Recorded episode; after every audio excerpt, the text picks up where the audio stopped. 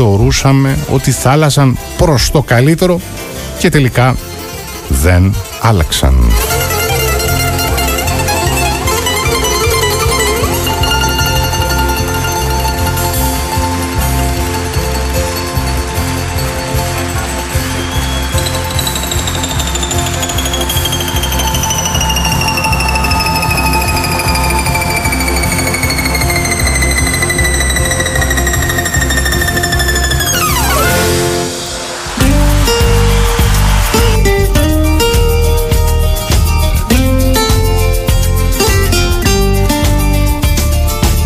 Και ότι φίλες και φίλοι φαίνεται ότι συνηθίσαμε την υπαρξιακή απειλή της πανδημίας και επιστρέψαμε όχι απλώς εκεί που ήμασταν αλλά θα έλεγα λίγο πιο πίσω ακόμα. Στα μάτια σου παίζουνε κρυφτό. Έχεις μπει στη ζωή μου την καρδιά μου να πονώ. Και τι εννοώ λέγοντάς το αυτό; Στο δάκρυ με γυρνά. Αναφέρομαι στις επιλογές αλλά και στις προτεραιότητές μας Στη δεν συμπεριφορά μας. Στη δε συμπεριφορά μας Για να μιλάμε και σωστά ορθά την ελληνική. Τα πράγματα ως γνωστόν επιδεινώθηκαν. Με την πρόφαση ή τη δικαιολογία της, της μακράς πίεσης λόγω του COVID. Ενώ από την άλλη δουλειά μας μοιάζει πιο πιεστική από ποτέ Λες και όλοι βιάζονται να κάνουν τώρα όσα δεν έκαναν τα τελευταία δύο χρόνια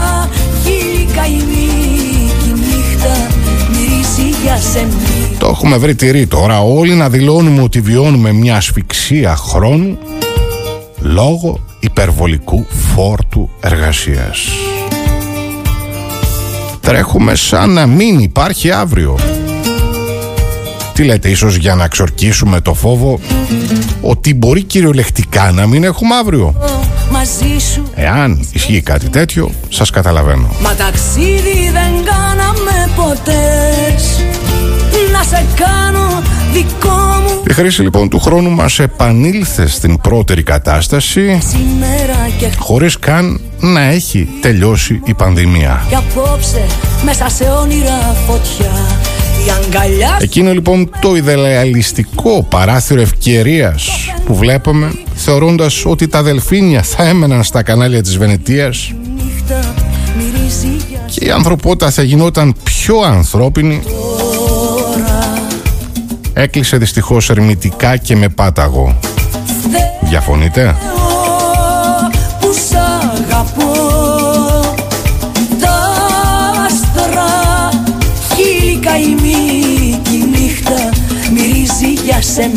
Αν το δούμε το θέμα όμως από την άλλη πλευρά Ίσως όμως όχι για πάντα.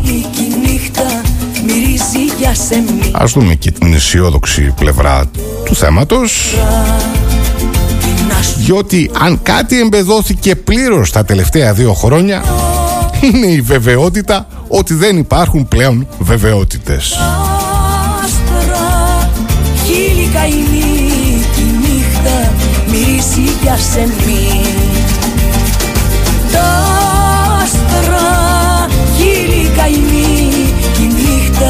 Κάπως έτσι λοιπόν φίλες και φίλοι αισθάνθηκα ότι πλησίαζα στα όρια αυτής της άσκοπης περιπλάνησης για να περάσει ο χρόνος της επισκευής του κινητού μου και αποφάσισα να επιστρέψω στον τεχνικό να δω τι γίνεται ανεξαρτήτως της ώρας που είχε μεσολαβήσει.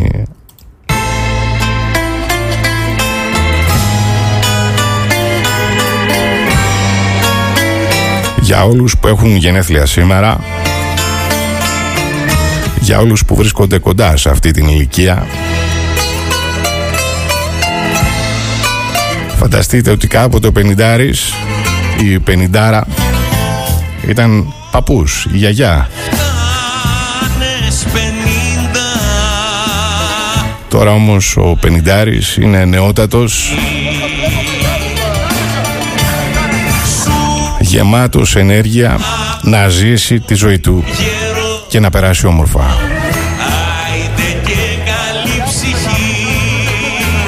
Επιστρέφω λοιπόν σε αυτή τη διαδρομή για να πάρω ξανά στα χέρια μου το τηλέφωνο μου.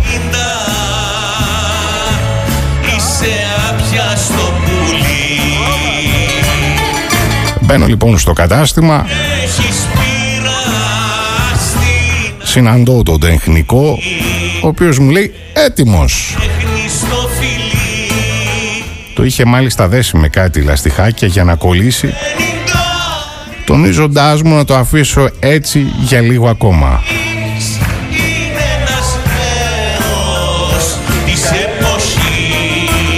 Αυτοσχεδιάζοντας για να το ανοίξω Παραμέρισα τα λαστιχάκια που είχαν τυλίξει σφιχτά την οθόνη και διαπίστωσα ότι τελικά είχε περάσει ακριβώς μια μισή ώρα.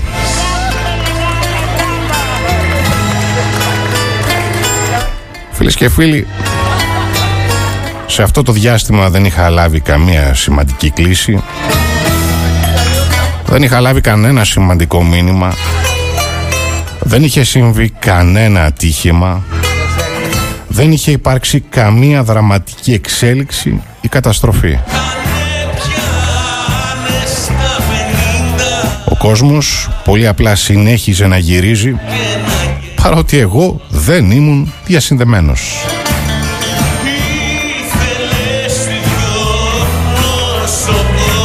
Τελικά ήταν και αυτό ένα ιδιαίτερα χρήσιμο συμπέρασμα.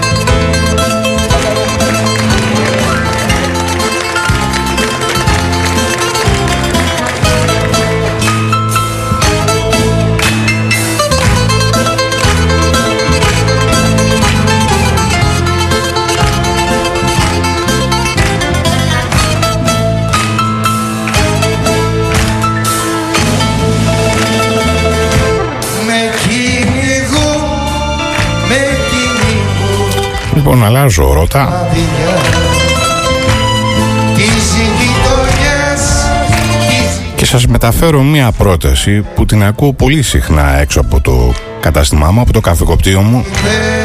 Ξέρετε, εκεί περνάει αρκετός κόσμος καθημερινά. Οι οποίοι συζητούν μεταξύ τους και τελικά τι μας πρόσφερε η Ευρώπη. Εμείς είμαστε Έλληνες, δεν έχουμε κανένα απολύτως ανάγκη.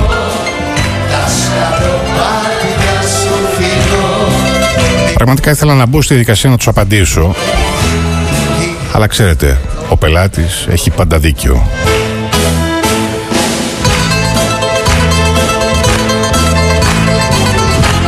Οπότε αποφάσισα να συζητήσουμε το συγκεκριμένο θέμα μαζί, εσείς και εγώ, έτσι να μην μας ακούν πολύ.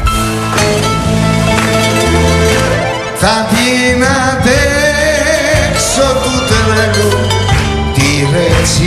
Θα σας έλεγα λοιπόν ότι στα χρόνια της οργής και των μνημονίων στην περίοδο της κρίσης που έζησε η χώρα μας πραγματικά ανέτρεχα συχνά σε αυτή τη σκηνή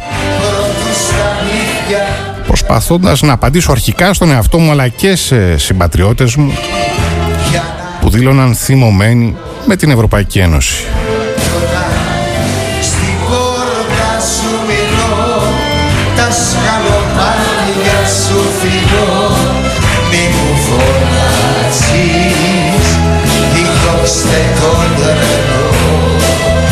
Θυμηθούμε ότι η Ελλάδα έγινε μέλος της ΕΟΚ τότε πριν από 40 χρόνια, όχι και λίγα.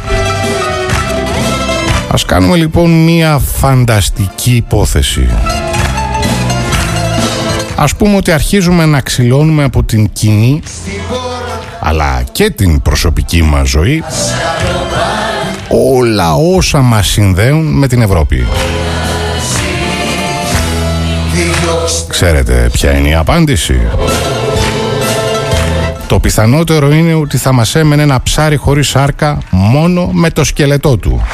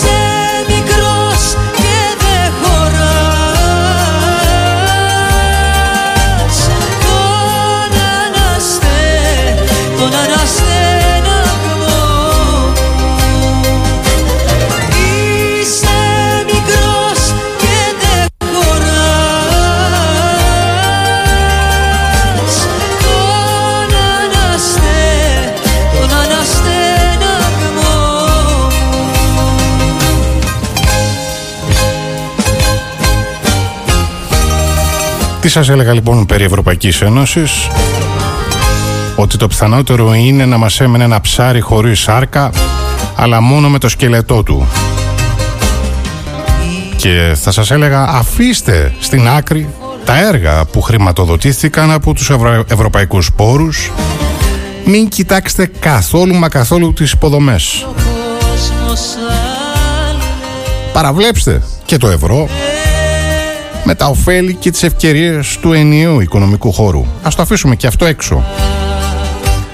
Μην δώσετε σημασία στις προδιαγραφές προϊόντων και υπηρεσιών που πλέον διασφαλίζουν την ποιότητα σχεδόν σε όλες τις εκφάνσεις της καθημερινής μας ζωής. Αγνοήστε ως και την δυνατότητα της ελεύθερης κυκλοφορίας και εγκατάστασης σε οποιοδήποτε σημείο της Ένωσης.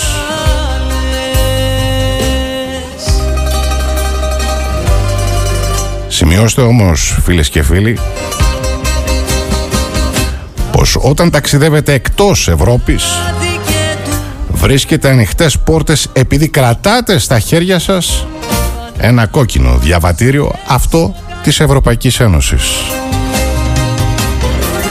Μπορεί να μην το έχουμε συνειδητοποιήσει όλοι μας, μπορεί να μην τον ξέρουμε αλλά οι περισσότερες θετικές αλλαγές που σημειώθηκαν στη ζωή μας τα τελευταία 40 χρόνια αποδίδονται ακριβώς εκεί δηλαδή στην ένταξή μας στην ευρωπαϊκή οικογένεια στις οδηγίες Ευρωπαϊκής Επιτροπής και στις αποφάσεις που επικυρώνει το Ευρωπαϊκό Κοινοβούλιο.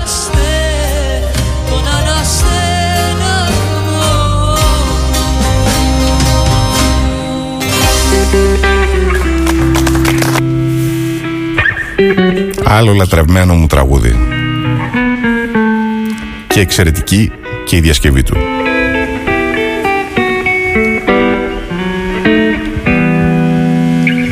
Δεν ρώτησες τόσο καιρό για μένα.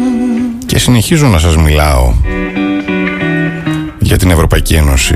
Πώς Ας πούμε λοιπόν ότι όλα, μα όλα τα παραπάνω δεν υπάρχουν. Στην ξενιτιά. Έχετε να ρωτηθεί τι μένει για να εστιάσουμε την ματιά μας; Σ' αγάπησα. Μένει κάτι που δεν έχει υφή ή μορφή αλλά το βιώνεις. Για σένα. Και τι είναι αυτό που μας λες ρε τσιχλάκι τώρα θα μου πείτε; Και θα σας απαντήσω αμέσως. και σε Φίλες και φίλοι είναι η πρόοδος στον τομέα των δικαιωμάτων που ξεκινάει από την θεσμοθέτηση της ευρωπαϊκής ηθαγένειας. Κάθε ένας από εμάς πέρα από την εθνική του ηθαγένεια διατηρεί και την ευρωπαϊκή. Είναι ένα συνεκτικό στοιχείο ανάμεσα στους Ευρωπαίους πολίτες που ουσιαστικά δηλώνει ότι όλοι εμείς ανήκουμε στην ίδια οικογένεια απολαμβάνουμε τα ίδια δικαιώματα και υποχρεώσεις και εργαζόμαστε ακόμα και αν δεν το έχουμε συνειδητοποιήσει πλήρως για ένα μεγάλο και ισχυρό σύνολο. και με έχουν τι Η Ευρωπαϊκή λοιπόν ηθαγένεια είναι το μέσο με το οποίο δηλώνουμε ότι είμαστε και Ευρωπαίοι πέρα από την εθνική μας ηθαγένεια. αχάριστη δεν πόνεσες Μην ξεχνάμε ότι η θεσμική και κοινωνική πρόοδος που κατακτάται στις πιο προηγμένες χώρες μεταφέρεται και στις υπόλοιπες. το βρίσκω Από τον τρόπο που λειτουργεί η δικαιοσύνη μέχρι τις σχέσεις του πολίτη με το κράτος.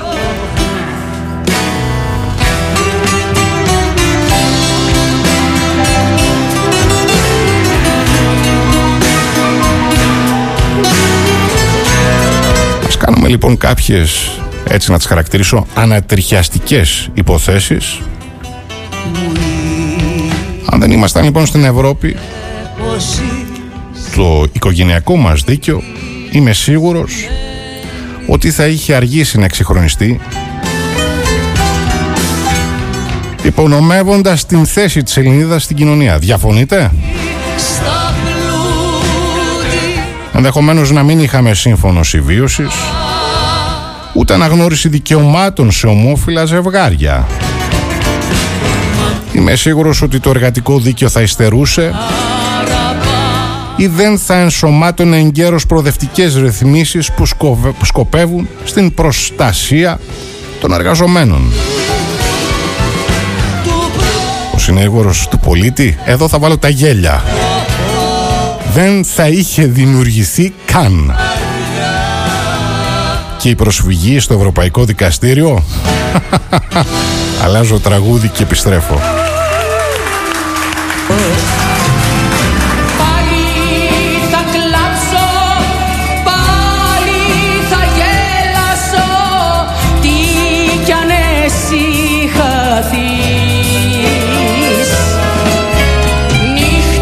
Και αν ε, προσεγγίσω την υπόθεση ακόμα και πολιτικά θα πέρασω ως θα συμφωνήσουμε, θεωρώ οι περισσότεροι, χαστή ότι η συμμετοχή μας στην Ένωση είναι που λειτουργεί ως μια δικλίδα ασφαλείας για την άσκηση και τα όρια της πολιτικής. Λώνεις τα Έννοιες όπως το κράτος δικαίου και η ελευθερία του λόγου μάτια μου ενδεχομένως να μην ήταν αυτονόητες εκτός Ευρωπαϊκής Ένωσης.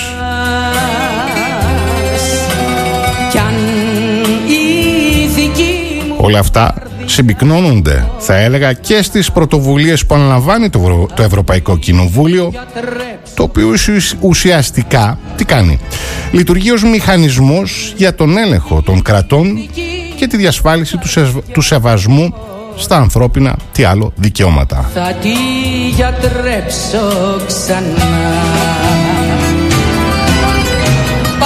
Άρα αγαπητοί μου πελάτες και συμπολίτες όπως φροντίζει να μας υπενθυμίζει και ο φίλτατος πρωθυπουργός Ανατρέχεις λοιπόν σε όλα αυτά, αντιλαμβάνεσαι τι έχει κάνει η Ευρώπη για σένα και μετά απορείς για το μέγεθος του λεκισμού που κατά καιρούς υψώνεται κατά της Ένωσης.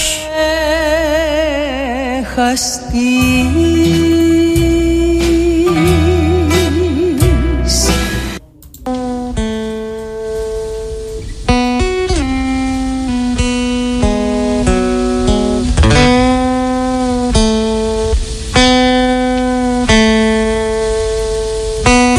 λοιπόν να αναρωτηθεί γιατί συμβαίνει αυτό. Πρώτον επειδή οι άνθρωποι θεωρούν πλέον αυτονόητα κάποια αγαθά που για τους παππούδες τους, για τους παππούδες μας, ήταν αδιανόητα. Και δεύτερον επειδή το πνεύμα ελευθερίας που διατρέχει την Ένωση καμιά φορά καθιστά και την ίδια στόχο. Αλλά φίλες και φίλοι, εκεί βρίσκεται και η ισχύ της Ευρώπης. Να συνθέτει πρόοδο ακόμα και μέσα από την αμφισβήτησή της και από τα λάθη της θα έλεγα εγώ.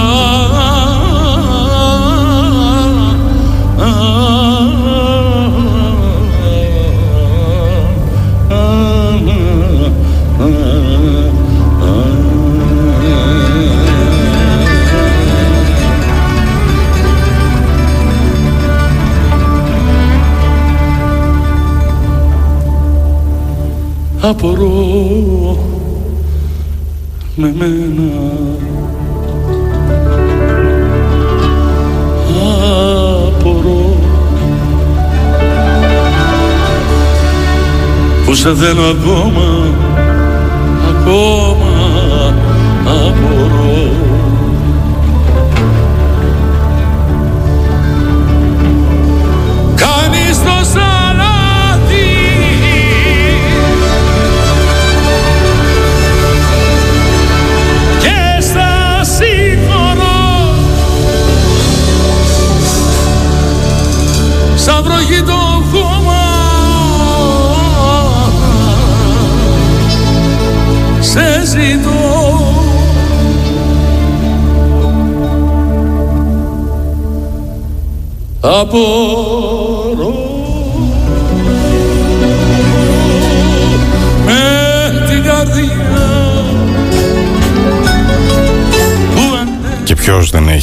τραγουδήσει το συγκεκριμένο τραγούδι. Απορώ με την καρδιά μου. Πρώτη φορά αγαπώ. Σας είπα το σημερινό μουσικό ταξίδι συμπεριλαμβάνει τραγουδάρες από το παρελθόν.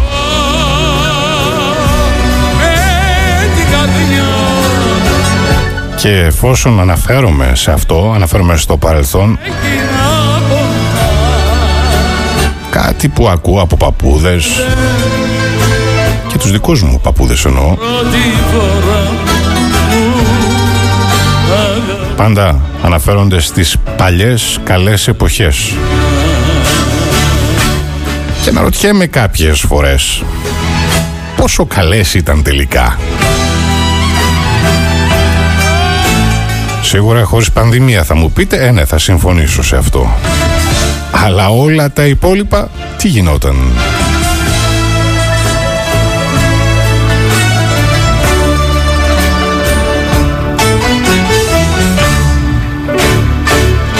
απορώ με μένα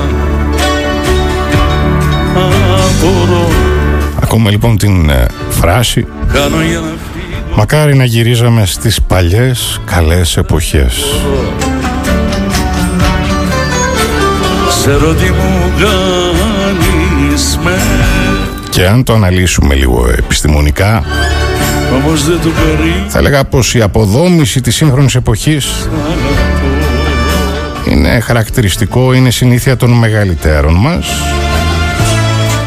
οι οποίοι θεωρούν πως η ηθική διάβρωση χαρακτηρίζει τις ημέρες που ζούμε. Τελικά όμως αναρωτιέμαι πόσο ισχύει αυτό; Δεν έχει επιφέρει καμία πρόοδο η εξέλιξη η σημερινή κοινωνία. Δεν έχει τίποτα το θετικό.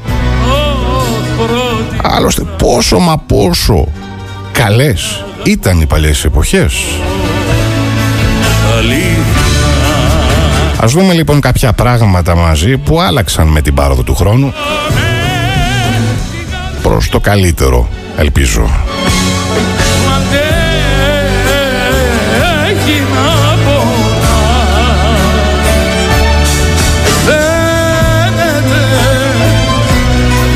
Πρώτη φορά. Αγαπώ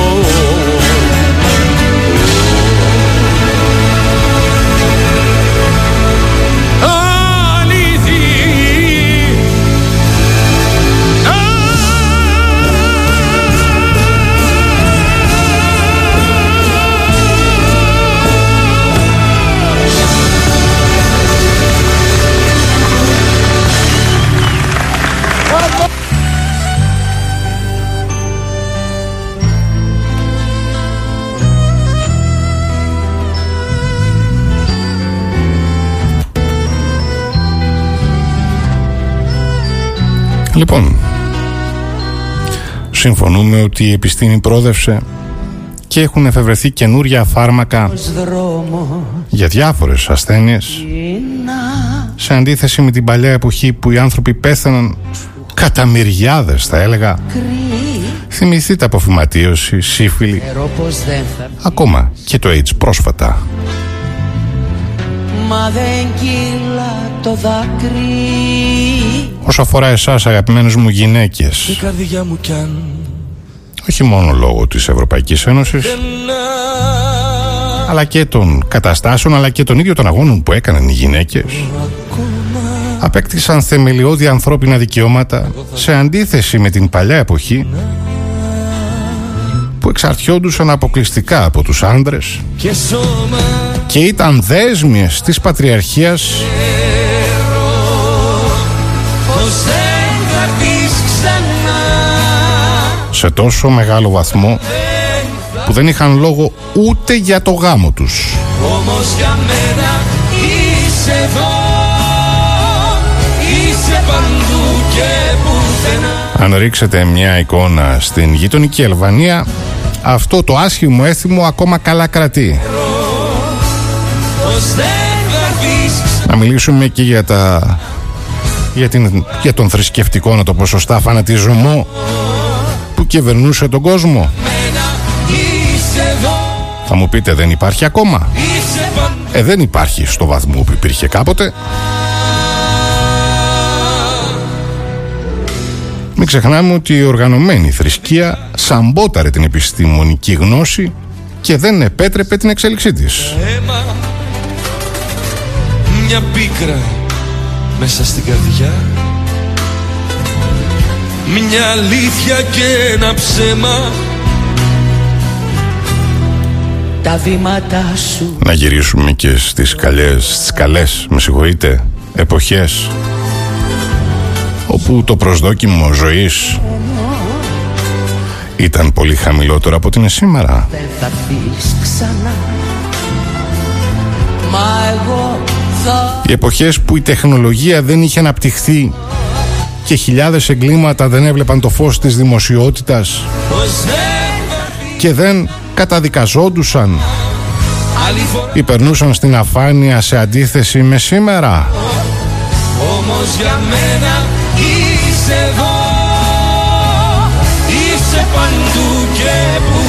Μην ξεχνάμε ότι στις παλιές εποχές ο σεβασμός δεν βασιζόταν στην επιστημονική γνώση αλλά στο ποιος έχει μεγαλύτερη εξουσία και θεωρείται αυθεντία. Θα σε δω Για τον φιλετικό ρατσισμό τι έχετε να δηλώσετε αγαπητοί δημοκρατές Είσαι παντού Δεν βρισκόταν σε άνθηση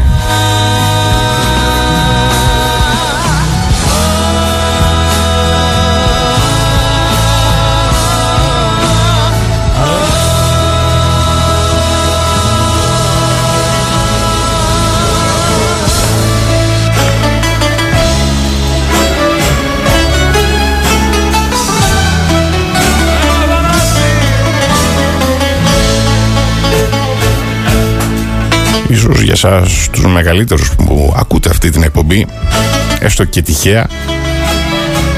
Στην εποχή σας δεν μπορούσατε καν να διεκδικήσετε τα δικαιώματά σας Και να υψώσετε τη φωνή σας σε αυτούς που προσέβαλαν τα ανθρώπινα πρόσωπά σας. Αναρωτιέμαι λοιπόν για να σας αφήσω να ακούσετε αυτό το υπέροχο τραγούδι του Γιάννη Πάριου γυρίσεις Πόσο καλές ήταν λοιπόν οι παλιές εποχές γέει τόσο και πόσο άσχημες είναι οι σημερινές. παραταμέ να ζήσεις δεν έχω να Εννοείται πως υπάρχουν σοβαρά και κανθόδη προβλήματα που απειλούν το σήμερα αλλά θεωρώ ότι με αγώνα, πίστη, διαρκή προσπάθεια και με την βοήθεια της επιστήμης θα το επιτύχουμε.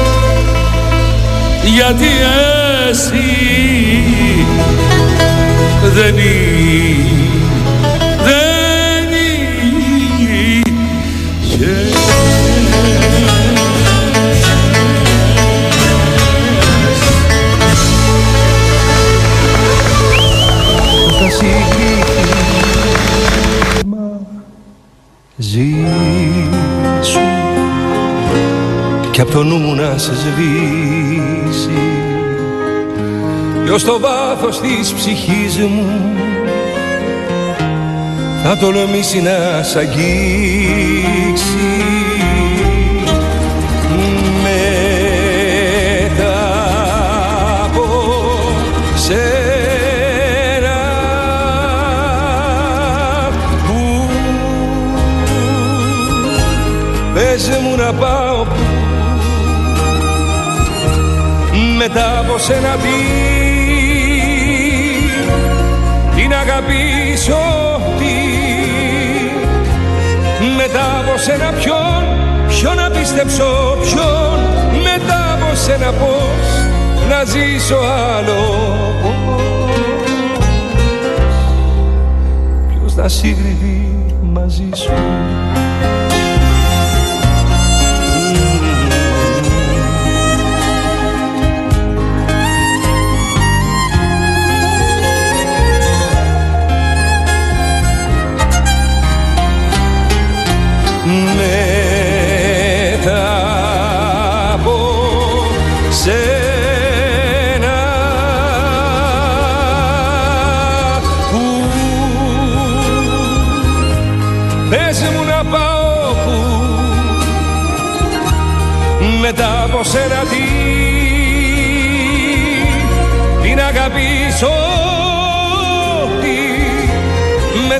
σένα ποιον ποιον να πιστέψω ποιον μετά από σένα πως να ζήσω άλλο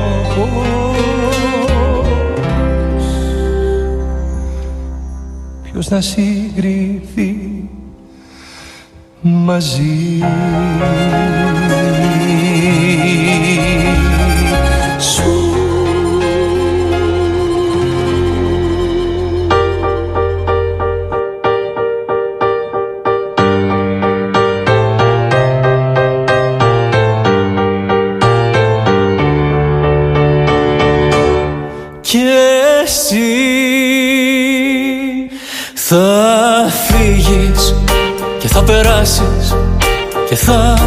ξεχάσεις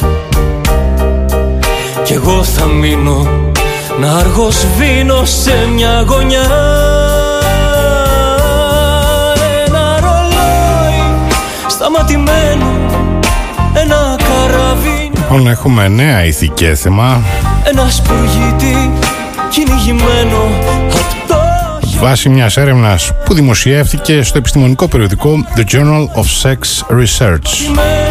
Έλα, ρίχνω τα τελευταία 20 λεπτά αρκετά τους τόνους. Όχι ότι τους ανέβασα και ιδιαίτερα σήμερα, δεν έχετε παράπονο. Κυνηγημένο απ' το χιονιά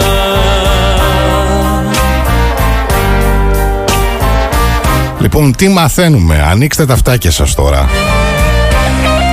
Μαθαίνουμε για την τάση των ζευγαριών σε ό,τι αφορά τις σεξουαλικές τους επιθυμίες και σχέσεις. Όταν σημάνει Και τι λένε αυτές; Λένε ότι μονογαμία τέλος. Μη νιώσεις πόνο Κι άσε με μόνο στην παγωνιά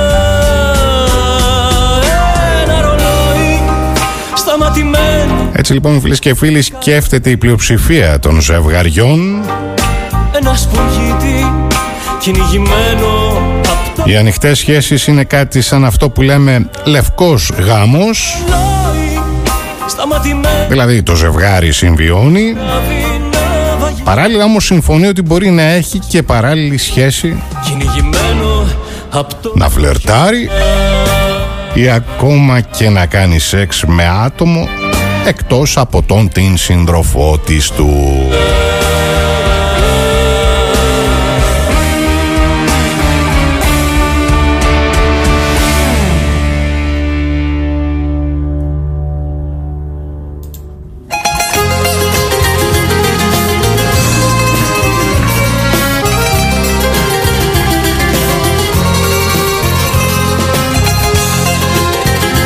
Αμερικανάκια λοιπόν τι δηλώνουν; Κούνια που τους κούναγε Αυτό δηλώνουν. Λοιπόν υπάρχουν προβολές τηλεοπτικών σειρών Σε ώρες εχμής Που παρουσιάζονται ζευγάρια Σε ανοιχτού τύπου σχέσεις. Απόψε σιγάνα Είναι δύσκολο να πούμε αν οι άνθρωποι αναζητούν στο Google αυτές τις πληροφορίες επειδή είναι απλά περίεργοι για το τι βλέπουν στην μικρή οθόνη ή επειδή πραγματικά ενδιαφέρονται να δοκιμάσουν, να το δοκιμάσουν οι ίδιοι. Πάντως, το εν λόγω θέμα είναι σίγουρο στο μυαλό τους. Είναι σίγουρα στο μυαλό τους. Υπογραμμίζει η έρευνα Ακούστε και το επόμενο. Οι, οι μη μονογαμικές σχέσεις αναφέρει είναι ευρέως παρεξηγημένες και στιγματισμένες. Δεν υπάρχουν επιστημονικά στοιχεία που να δείχνουν ότι οι άνθρωποι δεν μπορούν να κάνουν ή και να κάνουν σεξ με περισσότερο από ένα άτομο.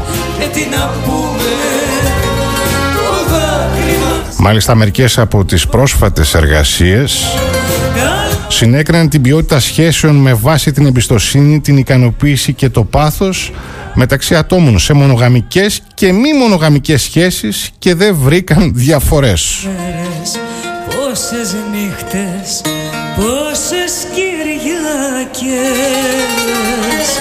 Στέναζε η κάμαρα μας Απ' τις αγκάλιες Όπως ε, επισημαίνει η καθηγήτρια κυρία Μούρς, Και μας έλειωνα προβλέπει ότι συνενετικά Καγε το χρόνο οι μη μονογαμικές σχέσεις θα γίνουν πιο συνηθισμένες. Ήδη νομίζω ότι πολλά ζευγάρια έχουν ανοιχτές σχέσεις ή αμφιταλαντεύονται επί του θέματος για χρόνια αλλά παραμένουν κλειστοί λόγω του φόβου, του στιγματισμού και των διακρίσεων προσθέτει η κυρία καθηγήτρια. Και έλεγες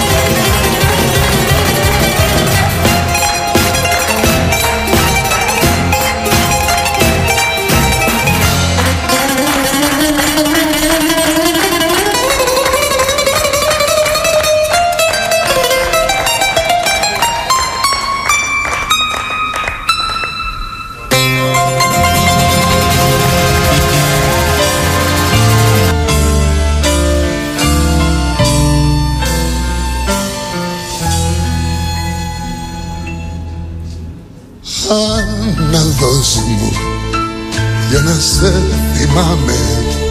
Το μικρό χτενάκι που κρατάς. Αναρωτιέμαι λοιπόν και να συνεχίσω να αναφέρομαι στο ίδιο θέμα. Μπορεί μια παντρεμένη γυναίκα να κάνει σεξ με άλλους άνδρες χωρίς ντροπή; Τώρα αν μας ακούν οι άνθρωποι της Εκκλησίας δεν θα είναι καθόλου χαρούμενοι. Αλλά εγώ έρευνες συζητώ και αναλύω. Τελευταίο κράτησε στα χείλη. Δεν κάνω χρήση της προσωπικής μου εκτιμήσης Η καρδιά μου φίλο φίλο ματωμένη τριάντα φιλιά στο Αιγαίο και στον ήλιο Θεέ μου πως νιώθω μοναξιά.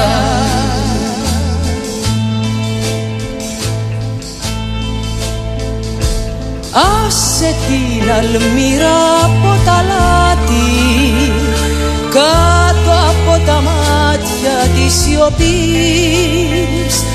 Πάρε της φυγής το μονοπάτι τέτοια ώρα τίποτα και να κάνεις σεξ όσο πιο πολύ μπορείς. Θα ξαναρθώ με τον άνδρα μου; μου ταξίς ρώτησε ο 40χρονος εαυτός μου ο οποίος είναι ήδη παντρεμένος με δύο παιδιά. Βγες στην κούπα με όποιον θέλεις. στάξεις τι εννοείς; Όλο το με όποιον σου αρέσει. έγιουστη Αυτά ήταν τα λόγια που μου είπε η όρημη ηλικία ψυχοθεραπεύτριά μου καθώς με αποχαιρετούσε στην τελευταία μας συνεδρία αν και καμία από τις δυο μας δεν ήξερε ότι δεν θα συνέχιζα, ε, πώς να συνεχίσεις και ότι εκείνη τη μέρα θα ένιωθα ότι αποφυτούσα. Μετά από δύο χρόνια κατάδυσης, σε ό,τι είχα μέσα μου αναδρομής σε αποθυμ... αποθυμένες αναμνήσεις και επεξεργασίας τραυμάτων, η συμβουλή ήταν απλή. Να κάνω σεξ με όποιον θέλω. Ε, γελάω τώρα, δεν μπορώ να μην γελάω με αυτά που διαβάζω. μοναξιά Ότι δηλαδή όσο και να αναμασάω τα παιδικά μου χρόνια για να βγάλω άκρη στο παρόν μου το αληθινό φάρμακο είναι μια πλούσια σεξουαλική ζωή. Πάμε να ακούσουμε ένα άλλο τραγούδι που βγάζει πάρα πολύ συνέστημα. Αλλά ποτέ δεν ξέρεις.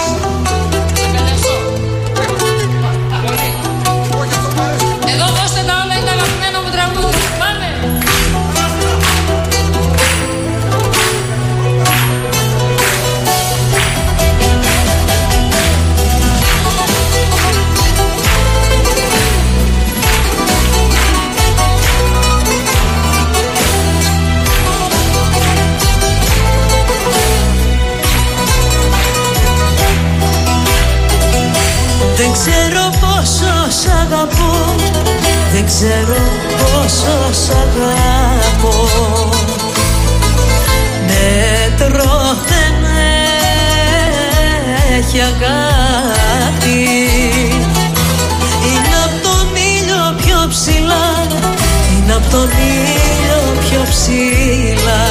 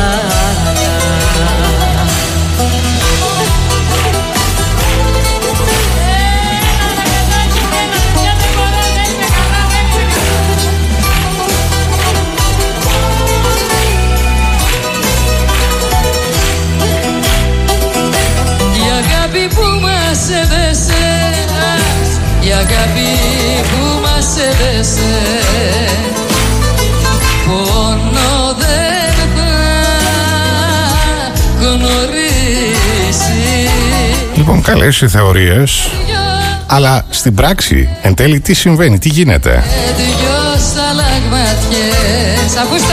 Στην πράξη λοιπόν μια τέτοια συμπεριφορά δημιουργεί θεωρώ πολύ περισσότερα προβλήματα από όσα λύνει. Συμφωνείτε μαζί μου;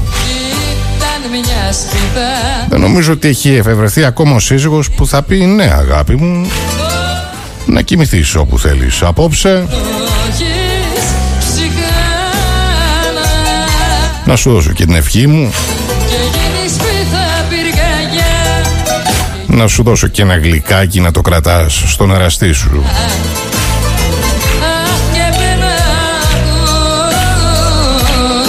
Η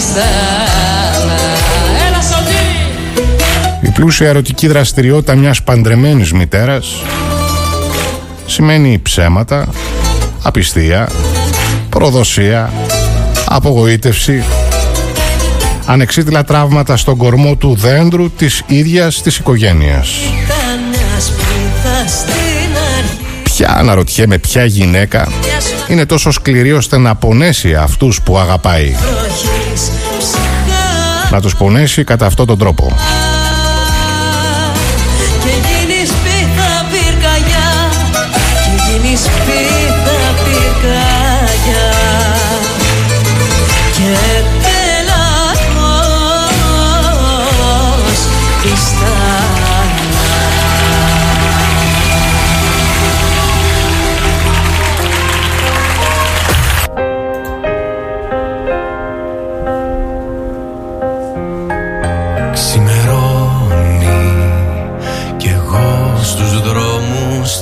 Τριγυρνώ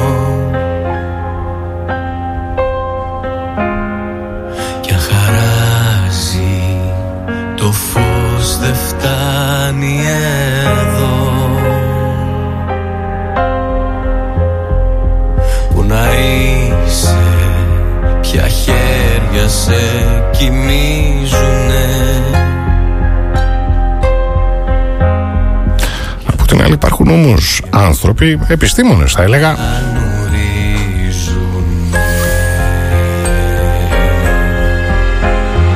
Οι οποίοι υποστηρίζουν ότι στην πράξη μας ταΐζουν με το ιδανικό της μονογαμίας από πολύ νωρίς. Από τότε που φοράμε τον ηφικό στην Μπάρμπι ή δινόμαστε παρανυφάκια κουκλάκια ζωγραφιστά για τον γάμο της θείας. Πολύ συνειδητά ψάχνουμε τον έναν Βρίσκουμε κάποιον που μοιάζει να ταιριάζει στο ρόλο και ορκιζόμαστε αιώνια πίστη. Όχι από επιλογή, αλλά επειδή έτσι μάθαμε.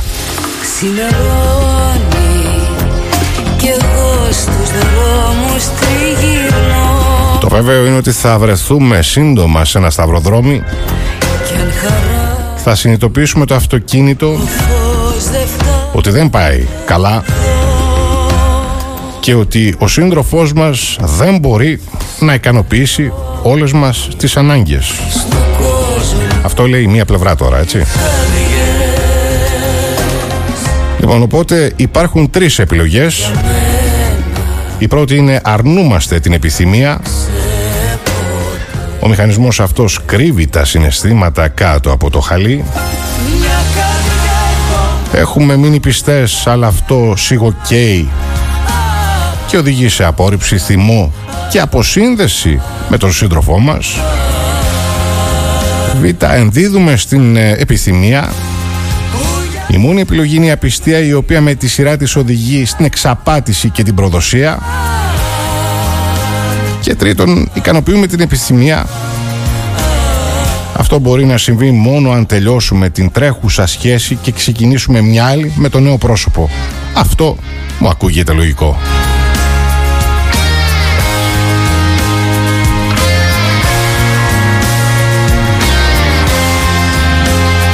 Πρακτικά θεωρώ ότι δεν υπάρχει άλλη επιλογή. Ε, δεν μπορείς να νιώθεις ικανοποίηση με τη δεύτερη ικανοποίηση τη στιγμή σίγουρα θα νιώσεις. Για το περαιτέρω συζητάω.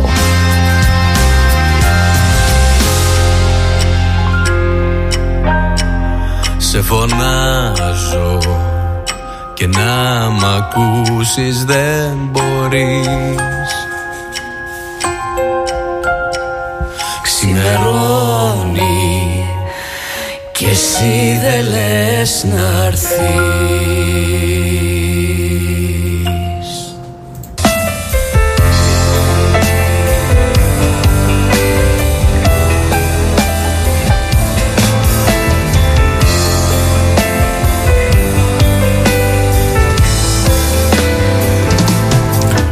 24.246 ήταν νέα κρούσματα, 77 θάνατοι. Βλέπω ότι πέφτουμε αισθητά. Να και ένα καλό νέο σήμερα Του μυαλού μου τώρα σε αναζητώ όσο αφορά την πανδημία. Άλλο πόθο Μα δεν τη βρίσκω την άκρη Πουθενά και πες μου Είδατε όμως πόσο καλός ήμουν σήμερα. Καμία αναφορά σε τίποτα. Όσα πάνω και ο χρόνος μου γελάει. Σαν μωρό.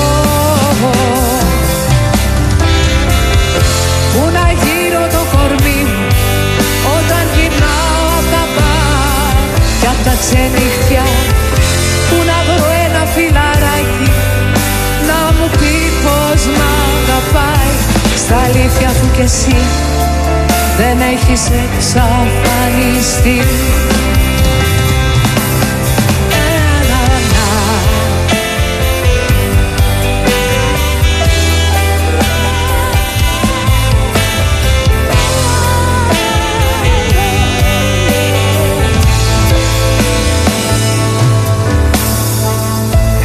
Μοιάζει η νύχτα μακριά σου να είναι.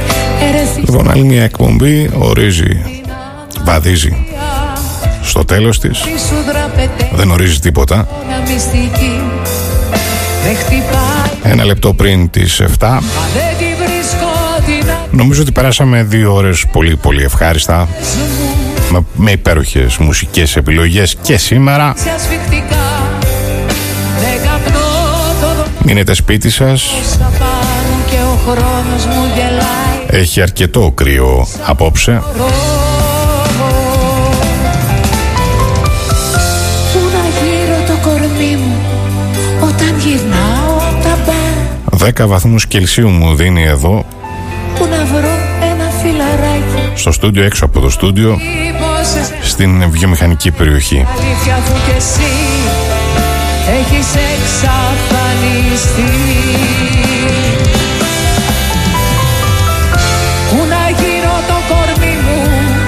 Όταν γυρνάω απ' τα μπαρ για τα ξενύχια Πού να βρω ένα φιλαράκι να μου πει πως μ' αγαπάει στα αλήθεια.